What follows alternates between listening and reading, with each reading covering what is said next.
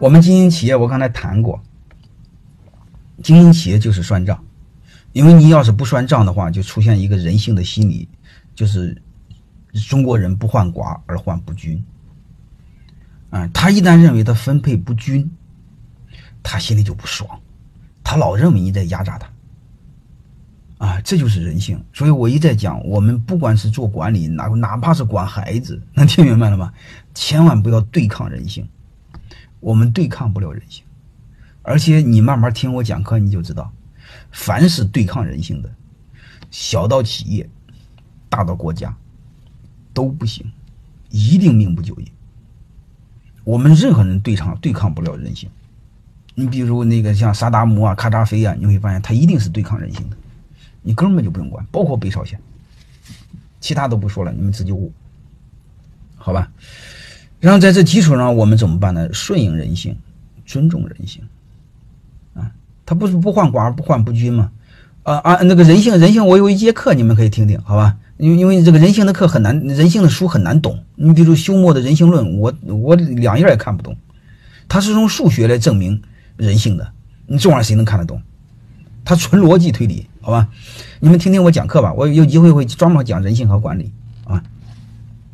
好了，我接着讲这个阿米巴经营。阿米巴经营背后就是算账，算账完之后怎么分账，大家都能明白，对吧？你比如上账，每个部门独立核算，算账算清楚了之后，公司留多少，员工拿多少，这样大家都透明的。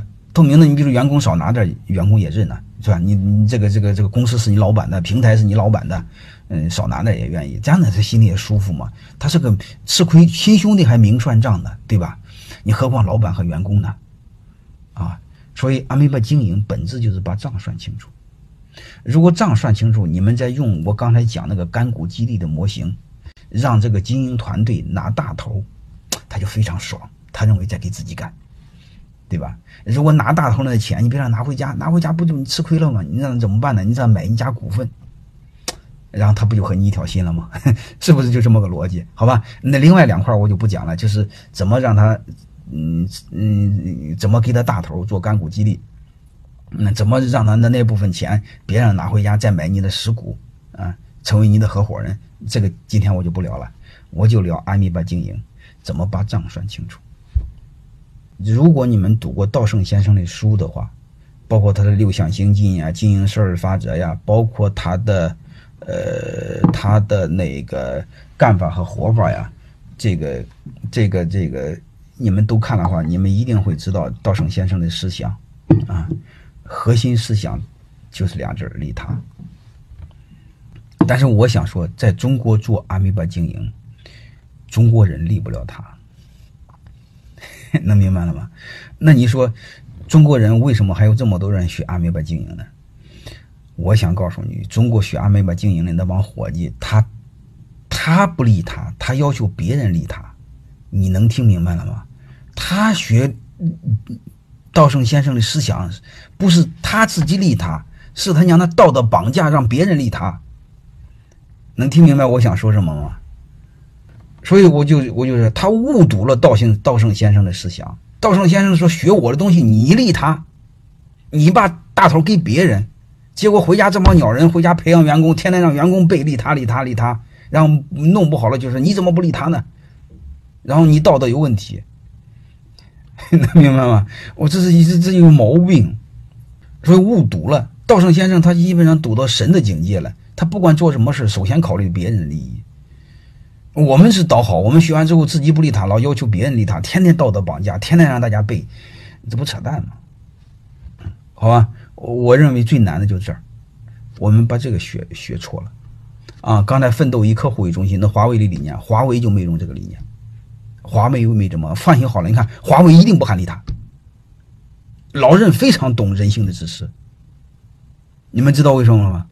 啊，所以我们就是这是这这就最底层的，因为我研究人性，我能读懂老任，我又能读懂稻盛先生，我们太多的。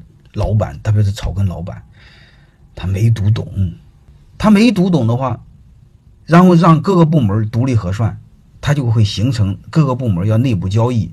一旦是各个部门独立核算，就面临的内部的定价。一旦内部的定价就要求各个部门把价格降低，然后为什么要让它降低呢？你要利他吗？我问你一句话：你各个部门独立核算定价的时候，哪个部门愿意把哪个部门愿意把自己的价格就定低？啊，你要求他利他，他就利他了，这个逻辑不成立。啊，你比如你那个部门，那个生产部门生产完之后卖给销售，然后采购部门采购卖给卖给生产，能听明白了吗？那你说你要利他，价格低一点卖给我，然后我价格高点，然后然后然后然后你要利利他嘛，你要利我嘛，然后我价格高点，能明白？这个逻辑是不成立的，能听明白吗？好吧，这个是这个是不可以的，日本人可以，日本他那个他学了我们真正的文化，他学了我们真正唐代之前的文化。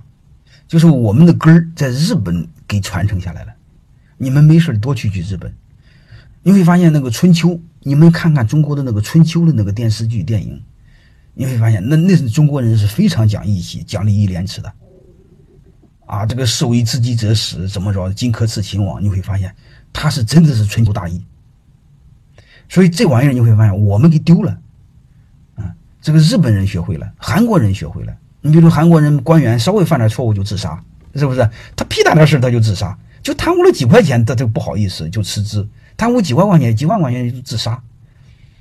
哎呀，我认为他们心理心理这个收缩能力太差了，应该向我们的嗯这个这个这个领导干部学习嘛，就是抗打击能力太差了。我们就就是家里放好几吨都没事所以他受这个。我们传统文化的影响，日本人骨子里有一个东西，他认为赚了你的便宜是一种羞耻，啊，他认为给你带来麻烦就是羞耻，所以日本人经常说的话就是麻烦你了，麻烦你了。他其实他没麻烦你，是吧？日本小孩一出门，他父母就说不要麻烦别人，不要麻烦别人，能明白了吗？他连麻烦都不麻烦你，他能会赚你的便宜吗？就是中国人这种羞耻、礼义廉耻，啊，被被日本人给继承去了，搞得我们什么东西都不是。所以我到现在一直反思，我确实不是什么个好东西，啊，我也不是什么好鸟。到现在我没有羞耻感。所以我认为，啊，我认为这个日本人他这个文化基础，他做阿米巴经营是可以的，我们不可以的。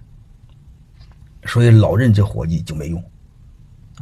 老任这伙计直接用的责任中心制，啥意思呢？就是你们价格核算，你们就不用动了，你们不要狗咬狗，你根本玩不了啊！你们都这么自私，根本玩不了。你说都想把价格定高，把别人价格定低，你根本玩不了。老任说怎么办？公司总部定，嗯，就这么简单。你们这种总部总部定完之后，你们你们怎么办？你们的任务就按这个价格，嗯，把收入最高，把费用降低，省下的差额和公司一块分账。能明白这意思了吗？这叫责任中心制，它就不叫阿米巴经营。所以泰山管理学院专门有一门课，我把它叫自主经营，啥意思呢？就基于人性的自私，如何内部做好独立核算，做自主经营，我就没叫阿米巴经营，就是因为我对我们中国人的人性的理解来建立了这门课。你们有机会也可以听的，因为线上课都很便宜嘛，这个不忽悠你们，好吧？它背后最底层永远是人性。我一直在说，我们千万不要对抗人性，因为我反思我自己，我都被污染了，我都不是什么好东西，我还天天做反思呢。所以，所以，所以，所以我我我我有时候赚了人家便宜，我还很开心呢，我我都没有一点羞耻感。包括我也知道这个有时候这个这个这个让个行人啊干什么呢？但是本能的会不让，本能的会抢，对吧？但是我经常在国外知道的让开车尽量让人呢，强者让弱者啊，都知道。他妈那就就这有时候就着急啊，有时候就想抢，妈本能的抢，就是我骨子里有一种流氓本性，好吧？所以我就这个为什么我们硬学阿米巴经营？这是我的观点，好吧？这个都不一定对，你们只只是一家之言。我是说我的观点，就是它的底层逻辑在对抗人性，啊，它在对抗人性，所以我们硬学阿米巴经营，你会发现落地很难，而且搞得你们内部鸡内部部门是鸡飞狗跳，啊，多数就是做的不了了之，越做越复杂，越做越复杂，然后就不了了之，能明白那意思吧？所以我我我我就把那门课给改了，叫自主经营。泰山管理学院专门有这门课，叫基于人性的自私啊，如何做内部的独立核算，让每一个部门独立经营。就说白了，就是亲兄弟明算账，就这么简单。啊，好吧，积分制是表象的，好吧，但是结构得有，你结构没有，不硬积分有什么用呢？好吧，积分是建立在你的结构逻辑是正确的基础上积分。你如果底层你不正确，你为积分积分没有用的，它会迎合你的，明白吗？啊，所以我们就知道，我们就知道这背后的逻背后的这个东西，好吧？这个我就讲到这儿吧，就是阿阿米巴经营。自主经营背后的逻辑，我就我就讲完了。你们真想做的话，就是建立在人性的自私。自私不是恶哈，自私是人性的善，自私是美德。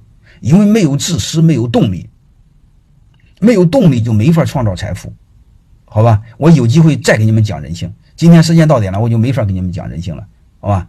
嗯，能能明白吗？我有有机会我再好好跟你讲人性，人性的自私，人性的理性。